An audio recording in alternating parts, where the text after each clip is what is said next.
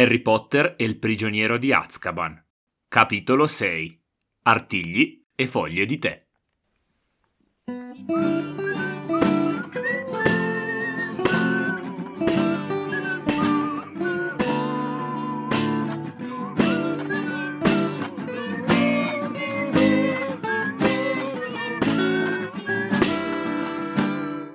Bentornate e bentornati a questo nuovo episodio del Ghirigoro, terza stagione, capitolo 6.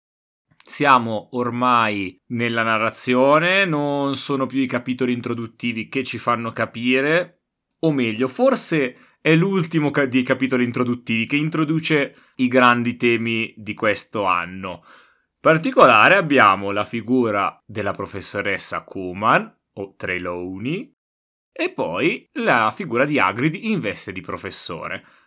Ma andiamo con ordine. La prima cosa che mi sento di fare è spezzare una lancia a favore di Malfoy.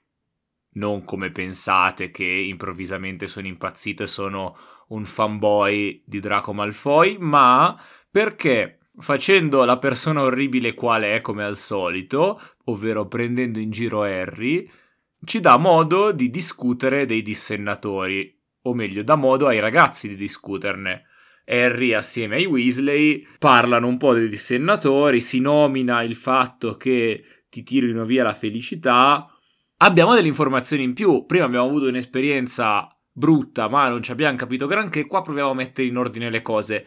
Si tratta pur sempre però di un'esperienza empirica, diciamo, non è un dato scientifico, non ci dicono cosa fanno i dissennatori, chi sono e perché Speriamo che ce lo dicano più avanti, sono sicuro che ce lo diranno più avanti. Non perché sono andato a lezione della professoressa Kuman, ma non solo perlomeno, perché altrimenti è un po'. perché un po' di spiegazioni ce le devono, diciamo così. Quindi discutono brevemente i dissennatori, poi si dice a Harry non ci pensare su, non ti crucciare, perché tanto avrai modo di rifarti a breve con Malfoy. La prima partita dell'anno di Quidditch è Grifondoro contro Serpeverde. E qualcuno ancora si stupisce? È il terzo anno che siamo ad Hogwarts ed è il terzo anno che la prima partita della stagione è esattamente questa. Mi chiedo chi faccia i calendari. Se fosse il calendario della Serie A di calcio ci sarebbe qualcuno che scappa rubando motorini per molto meno. E invece casualmente l'incontro top della stagione è sempre al primo vi butto una premonizione, visto che oggi parliamo di premonizione. Succederà qualcosa, visto che è la prima volta la scopa di Harry era impazzita. La seconda volta c'aveva un bolide che ha cercato di ammazzarlo. E mo' vedremo. Dopo questi siparietti della colazione, Harry, Ron e Hermione capiscono che devono andare in un posto del castello in cui non sono mai stati, ovvero la Torre Nord, e si perdono perché dopo tre anni giustamente non hanno ancora idea di come sia fatto il castello. Vero che Hogwarts è grosso, vero che magari non sono stati proprio ovunque ovunque ogni giorno, però, mannaggia, un minimo di orientamento senza doversi affidare a creature scriteriate, cioè, creature, mi spiace, a cavalieri scriteriati come Sir Cadogan, che almeno ci fa un po' sorridere, diciamo così, con la sua inadeguatezza al ruolo di cavaliere.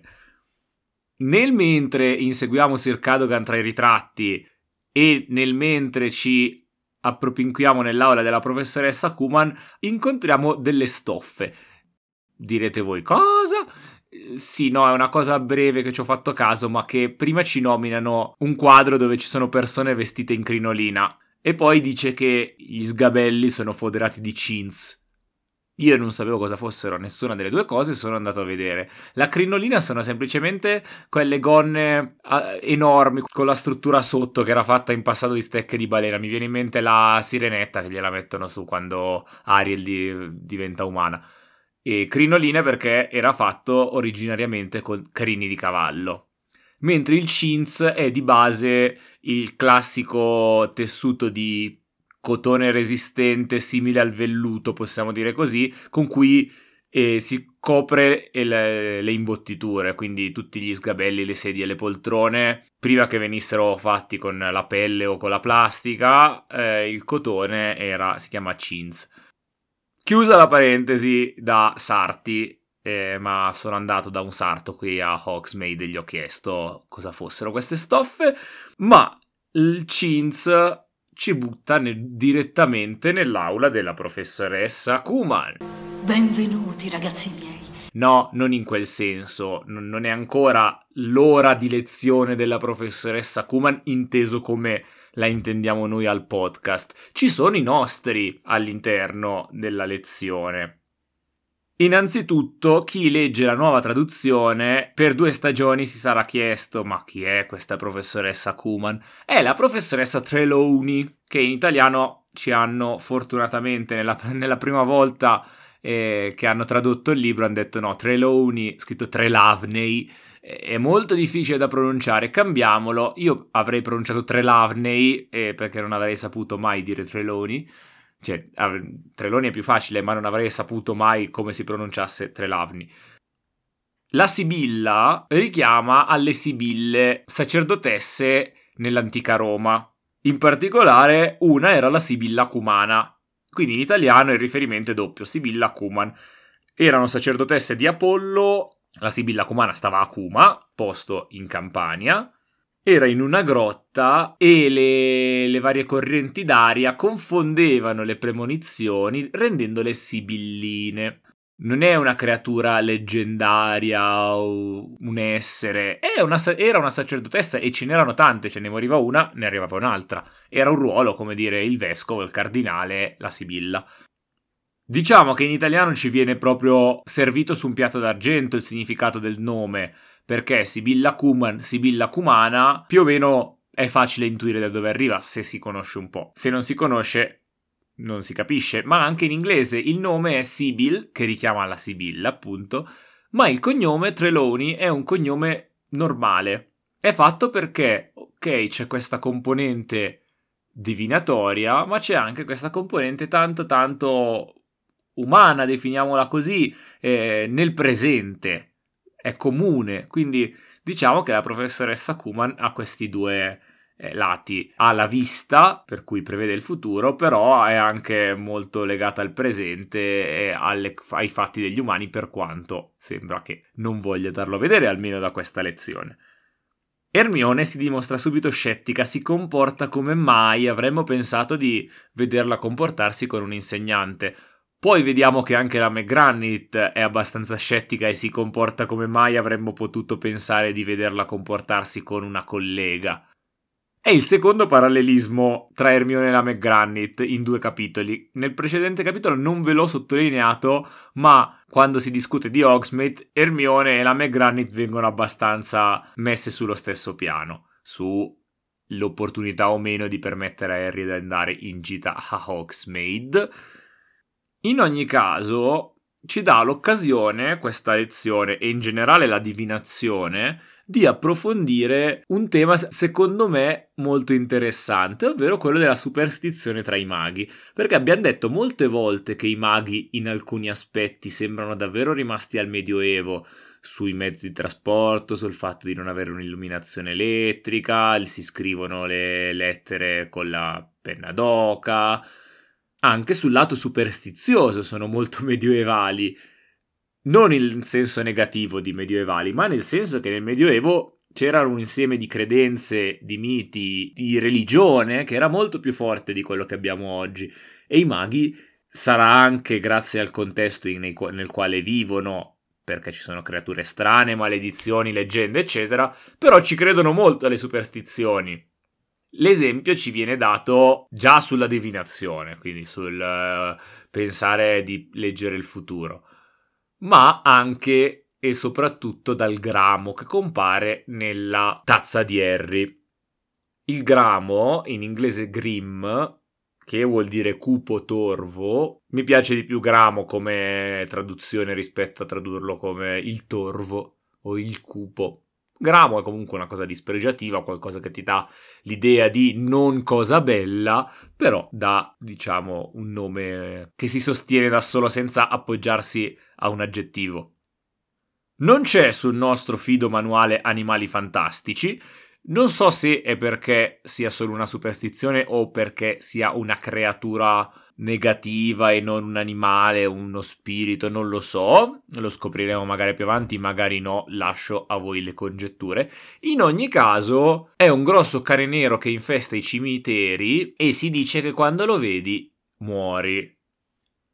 Ron porta l'esempio di suo zio che ha visto il gramo e meno di 24 ore dopo è morto. Come giustamente gli fa notare Hermione non è che ha visto il gramo ed è morto, ma è morto perché ha visto il gramo, ovvero si è suggestionato così tanto da farsi venire un infarto, da buttarsi sotto un tram, adesso non, ci spiega come è morto. In ogni caso è l'idea razionale che se tu pensi che qualcosa succederà, vedi indizi di quella cosa ovunque. Se l'oroscopo mi dice oggi un amico ti tradirà, io passerò tutta la giornata a guardare male le persone e ogni minimo atto che esse fanno sarà visto da me come un tradimento e alla fine quelle si stuferanno tanto di me che mi tradiranno, cioè andranno a bere una birra senza di me, cioè non per forza devono uccidermi e pugnalarmi alle spalle, però per dire, questo è il uh, concetto che se io penso qualcosa quella cosa accade, non perché me l'hanno predetta, ma perché io l'ho fatta accadere. Lascio a voi tutte le idee sulla divinazione e sulla superstizione, magari più avanti possiamo anche ragionare sul perché, perché questa superstizione viene secondo me anche molto dal mondo anglosassone che so, pensavo al venerdì 13 e tutti quei significati lì, crede molto ancora oggi nella superstizione nella sfortuna. In ogni caso, Andiamo a qualcosa di più pratico e pragmatico. Andiamo a incontrare Fiero Becco, il nostro amico ippogrifo. Amico perché squarta Marfoi, non altro. Cioè, non ci ho mai avuto a che fare, ma mi sta molto simpatico visto che dà una bella lezione a Draco. L'ippogrifo si trova su animali fantastici. È nativo dell'Europa, anche se oggi si trova in tutto il mondo, ha una testa d'aquila e il corpo di un cavallo, può essere addomesticato poi spiega tutto come avvicinarsi all'ippogrifo come fa anche Hagrid, ma è interessante pensare che l'ippogrifo esiste anche nella mitologia babbana, è qualcosa di simile. in particolare l'hanno inventato, diciamo così, magari esiste davvero anche tra i babbani. Comunque l'hanno creato nei miti greci. Ippogrifo, infatti, è a metà tra le parole greche cavallo, ippo, e grifo, grifone, aquila, rapace. Il grifone esiste davvero, non solamente quello mitologico, ma è anche un, un animale che esiste davvero. In ogni caso, il primo a parlarne è stato lo storico Luciano, che ha fatto un bestiario e cita l'ippogrifo, ma lo cita anche successivamente Ariosto nell'Orlando Furioso, e lui ci dà un'altra interpretazione perché non è un animale a sé stante l'ippogrifo, ma è l'unione tra un, un cavallo e un grifone, cioè eh, se una giumenta eh, si accoppia con un grifone o viceversa nasce l'ippogrifo. La cosa particolare è che secondo eh, molte credenze questi due animali, il grifone e il cavallo, sono nemici mortali, tipo cane e gatto, eppure nasce l'ippogrifo da loro due ogni tanto. Il nostro fierobecco invece nasce da altri ippogrifi, in inglese è buckbeak, che quindi vuol dire o becco di cervo o becco di secchio, adesso dipende, o becco di dollaro, dipende dall'interpretazione. Quello che è certo è che il suo becco non era fiero, diciamo che nella traduzione italiana si è voluto sottolineare ancora di più il carattere degli ippogrifi, l'orgoglio che li porterà a, che porterà uno solo fiero becco a, artigliare Malfoy quando gli dà del brutto bestione. E ha fatto bene. Hagrid ci conferma un po' quello che ci aveva dato idea anche prima quando era guardia caccia. È molto più bravo con gli animali che con le persone. È abbastanza in soggezione davanti agli studenti che lo sfidano. Non ha molto la propensione all'autorità, cioè la McGranit basta che entra in classe e tutti stanno in silenzio Hagrid si fa prendere in giro da Malfoy apertamente davanti a tutta la classe. Tanto che Harry, Ron e Hermione pensano di doverlo aiutare. Siete amici, ok, ma in quel momento lui è il professore, voi siete dei tredicenni. Vero, aveva bisogno del loro aiuto Hagrid, piccolo inciso mio, però diciamo che non è molto corretto il loro aiutare perché legittima il fatto che lui non sia un vero professore agli occhi degli altri, magari. In ogni caso, al di là della componente umana, non si può negare che Hagrid abbia davvero un dono con gli animali, perché ok, il contatto visivo, gli inchini, eh, bisogna entrare in confidenza. Neville, per esempio, non riesce a, a, a far sì che l'eppogrifo gli si inchini davanti a lui, eccetera. E poi Hagrid tira pacche sul sedere a fiero becco per farlo volare e lui non dice né A né B perché è Hagrid che l'ha fatto. Quindi è bravo Hagrid con gli animali. Pensa, Aragog non ha mai voluto azzannarlo e, e ha impedito a tutta la sua famiglia di ucciderlo, quindi direi che ci sa fare. Ecco, animali, eh, diciamo così, noi in italiano traduciamo animali, anche se tipo animali fantastici, già la materia dice creature, in realtà a volte parlano di bestie. C'è una bellissima classific- storia della classificazione, anzi, su, sul manuale Animali Fantastici, in cui si dividono gli umani, gli esseri e gli animali. Gli esseri sono, diciamo, quelle creature non umane che però hanno intelligenza, comprensione delle leggi umane, quindi possono averci a che fare da pari, diciamo, e non trattate come animali.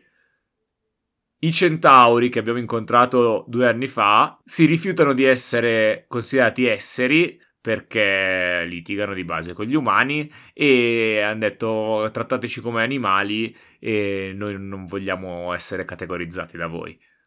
Interessante, ci si potrebbe discutere su queste cose, sulla necessità di categorizzare le, le cose al fine di controllarle, probabilmente. Magari farò uno speciale prima o poi sugli animali, sulle creature. Eh, eh, sarebbe interessante, visto che in questo libro ne stiamo parlando ancora di più rispetto a quello precedente. Prima vi ho ingannati, adesso è davvero l'ora della nostra lezione della professoressa Kuman. Benvenuti, ragazzi miei. In quest'aula esplorerete la nobile arte della divinazione. In quest'aula voi scoprirete se possedete la vista. Buongiorno. Salve, sono la professoressa Kuhlman. Insieme ci proietteremo tutti quanti nel futuro. Lezione che sarà breve, ve lo dico subito perché ha già fatto lezione prima ai ragazzi gli hanno rotto le sue tazzine preferite, quindi vi facciamo solamente notare che Harry non ci dà peso perché sta pensando alla propria premonizione di morte, ma la McGranit parla di animagi. Cos'è un animagus? È un essere umano che ha capacità di trasformarsi in un animale. Un animagus è la McGranit, un animagus però è anche Sirius Black e lo è anche Peter Minus a.k.a. Crosta il topo di Ron. Ma se siete qui questo lo sapevate già, è inutile che ci dilunghiamo troppo. Nel prossimo episodio incontreremo altre creature molto interessanti, perciò vi ricordo che al Ghirigoro, oltre alla redazione che si occupa di preparare tutti i contenuti, io sono Morpheus e che sono la vostra voce narrante che vi accompagna in questo bellissimo viaggio. Trovate sulla pagina Instagram il Ghirigoro Podcast fotografie, approfondimenti, eh, cose, diciamo così, mentre per sentirmi parlare capitolo per capitolo ci vediamo sabato prossimo, sempre qui al Ghirigoro.